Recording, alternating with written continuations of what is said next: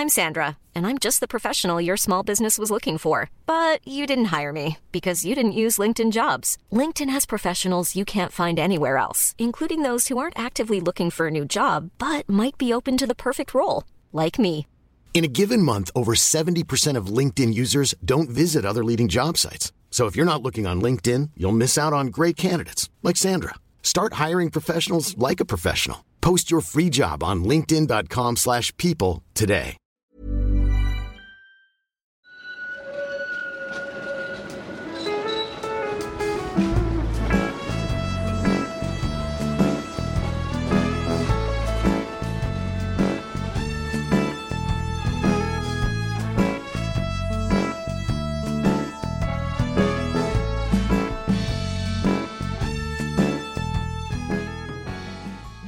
Välkomna till eh, Gator och torg i Göteborg och idag ska vi prata om en intressant plats. Eh, mig veterligen uppstod den redan på stenåldern. Den landade här efter isen, var det inte så Mattias? Nej, det Nej. stämmer inte. Tyvärr. Jag hade önskat att det hade varit så att Ullevi hade kommit liksom nerstigande från himlen och landat på den plats där den är idag. Så att man har liksom upptäckt den som ett sånt här naturligt underverk. Ja, men så är det tyvärr inte. Nej. Utan Ullevi har en betydligt kortare historia. Är det så? Mm, så är det. Och det kommer vi prata om i dagens avsnitt, Ja. nämligen Ullevi. Och i det så kommer vi prata om gamla Ullevi också.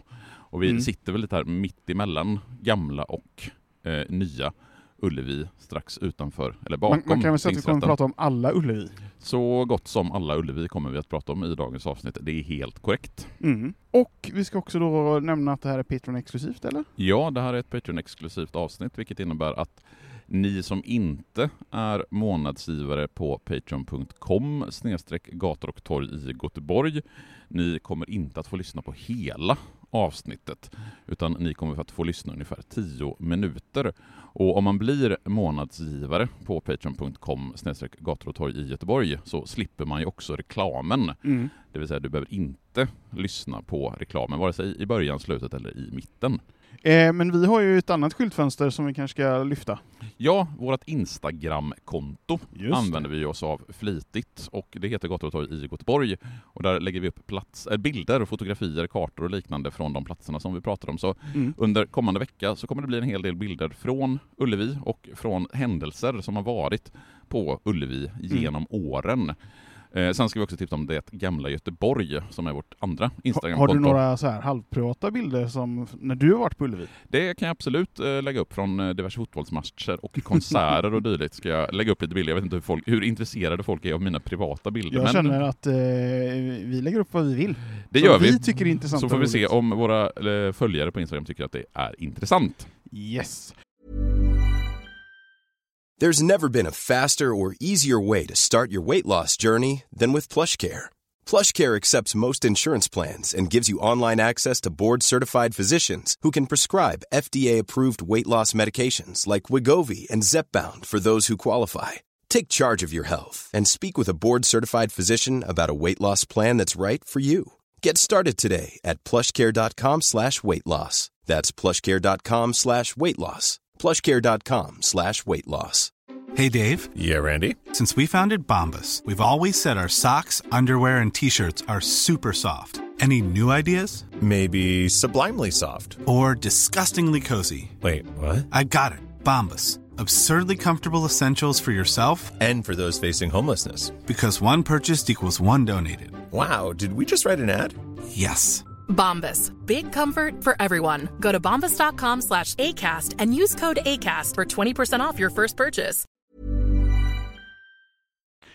Men eh, vi tänker att vi också ska förklara varför vi väljer just den här platsen just denna gången. Ja, alltså vi har pratat tidigare om att göra avsnitt om Ullevi, men nu tyckte jag att så här i slutet av sommaren 2022 så passade det ganska bra att prata om Ullevi just för att under de två tidigare somrarna som har varit så har det ju inte varit några konserter på Ullevi på grund av pandemin. Mm, Men exakt.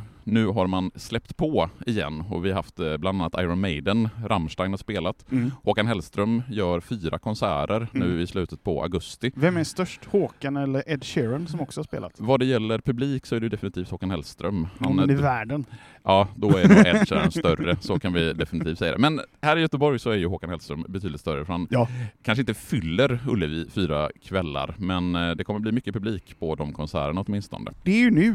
Eh, men vi kanske ska börja i en helt annan tidsepok. Ja, vi brukar ju vilja gå tillbaka i historien, det är lite det som är den här poddens signum, Men man tydligen kunna inte säga. stenåldern den här gången. Nej, eller? inte den här gången. För pratar vi om centrala platser i Göteborg så brukar det sällan vara så att vi kan prata så mycket om stenåldern. Men vi kan åtminstone backa till 1600-talet, för det är ju då Göteborg grundas och det är ju då vi brukar ta vår utgångspunkt när vi pratar om de här platserna i centrala Göteborg. För området där Ullevi ligger idag, det är ju direkt öster om centrala Göteborg. Och området direkt öster om centrum och söder om Fattighusån, det kallades länge för Tegelbruksängen. Och det namnet, det kommer ju sig av att det låg ett tegelbruk i de östra delarna längs med Mölndalsån. Och det finns lite olika uppgifter hur gammalt det här tegelbruket var. Men det här tegelbruket, det grundades av holländaren Pieter Naldevik, som är en av alla de holländare eller nederländare som har satt ett eh, avtryck i den göteborgska historien. Vi har ju Karl IXs Göteborg som vi har pratat om tidigare. Det var ju i princip en ren holländsk koloni. Mm. Och sen när Karl IXs son Gustav II Adolf grundar det här Göteborg så var ju holländarna en viktig del. De hade ju till exempel Eh, flest antal platser i stadens råd under det tidiga 1600-talet. Men om vi återgår till Tegelbruksängen så var det ett område då precis utanför de centrala delarna av Göteborg och man använde det som lertäkt och mulbete för Göteborgs stads invånare. Sen i slutet av 1600-talet så övertar Göteborgs stad driften av det här tegelbruket från Nederländerna. Och sen ett par årtionden senare så arrenderar man ut marken igen. Och tittar man på kartor från 1600-1700-talet över den här tegelbruksängen så ser man att i mitten, alltså mitt emellan tegelbruket och staden, så låg det en garnisonskyrkogård. Och den garnisonskyrkogården, den bör ligga, eller ha legat ungefär där vi sitter just nu, alltså Mm. mellan polishuset och tingsrätten. Så man kan i viss mån säga att det här är gammal kyrkogårdsmark och jag kan ju inte låta bli att eh, läsa ur Fredbergs Det gamla Göteborg som jag ofta gör när vi Mm. pratar om den här äldre tiden. För den här garnisonskyrkogården, den fanns ju kvar under eh, en bra bit in på 1800-talet.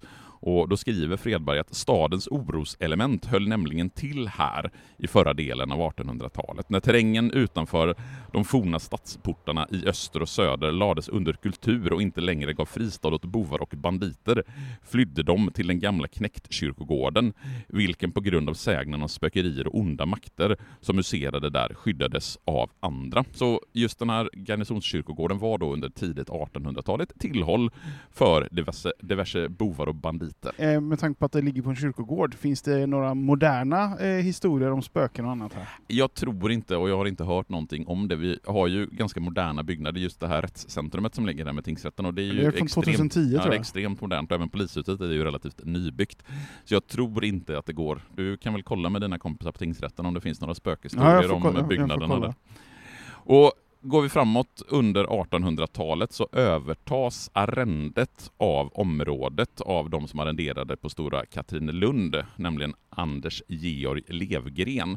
Och sen Levgren tog över området så kallades det sedan för Levgrens äng. Och vi har ju också söder om Ullevi en liten gatstump som heter just Levgrensvägen efter arrendatorn Anders Georg Levgren. Sen under 1800-talet så avstannar tegeltillverkningen och staden löser i tapper in området under 1870-talet. Sen tar man Löser in, eh, betyder det att man köper det? Man eller köp, vad? ja, precis. Man köper eh, de här delarna av ängen för att kunna utveckla det. För som vi har varit inne på i ett flertal avsnitt så är det under andra halvan av 1800-talet som man börjar expandera staden utanför vallgraven. Och man tar under sena 1800-talet fram en stadsplan med kvarter där Skånegatan och Smålandsgatan och Bohusgatan skulle bli alléer. Och det finns ett någonstans kvarterssystem så som det var tänkt att det skulle se ut där Ullevi ligger idag. Men det blev aldrig realiserat. Det här mönstret med, med teman på gator, i det här fallet landskap och så, är det, kommer det från just 1870-talets stadsplanering eller kommer det någon annanstans ifrån? Vad det gäller svensk stadsplanering så är det ju när man drar fram de här gatorna i klump, alltså man bygger flera nya gator samtidigt. Vi har ju till exempel på andra sidan om Fattighusån, Baldersgatan och Frejegatan och Odinsgatan. De har ju också teman från nordisk mytologi. Och på samma sätt är det på den här sidan med Smålandsgatan, Bohusgatan. Man var tvungen att hitta på flera gatunamn samtidigt. Ja, passade landskapet bra så då blir det de här. Men det är liksom därifrån den här traditionen, för den har vi fortsatt med i, Göteborg. Ja, och tittar man på just eh, olika nybyggda områden sen under efterkrigstiden så har vi ju som du säger exempel på det med musikinstrument i Frölunda och Eh, planeter och liknande uppe i Bergsjön. Så jag tror att vi har de första exemplen, åtminstone här i Göteborg från Mm. det sena 1800-talet. Men eh, idag så är ju det här en plats då egentligen mest känd för två saker. Dels idrottsarenor och sport och idrott helt enkelt, men också såklart tingsrätten och sådär. Eh, men när, när börjar den här förändringen? Just idrottsanläggningarna, som ju är det vi kommer fokusera på i dagens avsnitt, just för att det är Ullevi vi pratar om, då får vi hoppa fram till slutet av 1800-talet, för då är idrottsrörelsen på stark frammarsch. Och det ska man ju se någonstans i samklang med folkrörelse-Sveriges framväxt. Vi har arbetarrörelsen, vi har nykterhetsrörelsen, vi har frikyrkorörelsen och där är idrottsrörelsen en del av folkrörelse-Sverige under det sena 1800-talet. Det här hänger ju också ihop med att de moderna olympiska spelen har sin debut i Aten i Grekland 1896. För sommaren samma år som det första moderna olympiska spelet hålls i Aten så inviger Göteborgs velocipedklubb en ny idrottsplats på Levgrens äng, alltså den gamla Tegelbruksängen strax öster om trädgårdsföreningen. Och här måste ju ändå, alltså Velis i vad? Velociped, Ja, alltså inte Velociraptor utan Nej. Velociped. Och, det hade varit coolare. ja, där, om den Velociraptorklubb, nej Velociped är cykelklubb helt enkelt. Jaha, Svårare än så, det är ett gammalt ord för, eh, för cykel. är det något slags latinigt? Det är extremt latinigt. Jag förstår. Och från invigningen sommaren 1896 så skriver GP att väderleksförhållandena voro mycket dåliga. En jämngrå, nästan höstlik himmel, då och då en liten skur av fint genomträngande regn. Så invigningen av den här idrottsplatsen 1896, den kantades av regn. Ja, och här så får vi ju då tyvärr lämna alla er som inte är patrons och Ja. fortsätter med er som är patrons. Ja, för ni som inte är månadsgivare på patreon.com gator och torg i Göteborg, ni får gå in på den sidan om ni vill ha tillgång till hela det här avsnittet och även om ni vill, då vill slippa reklam eller om ni bara vill stötta oss och tycker Mm. att det, det vi gör är så pass bra att ni vill skänka en slant per månad. Gå gärna in och bli månadsgivare. Och vill ni inte bli det så hörs vi igen om en vecka. Ha det gött! Hej då!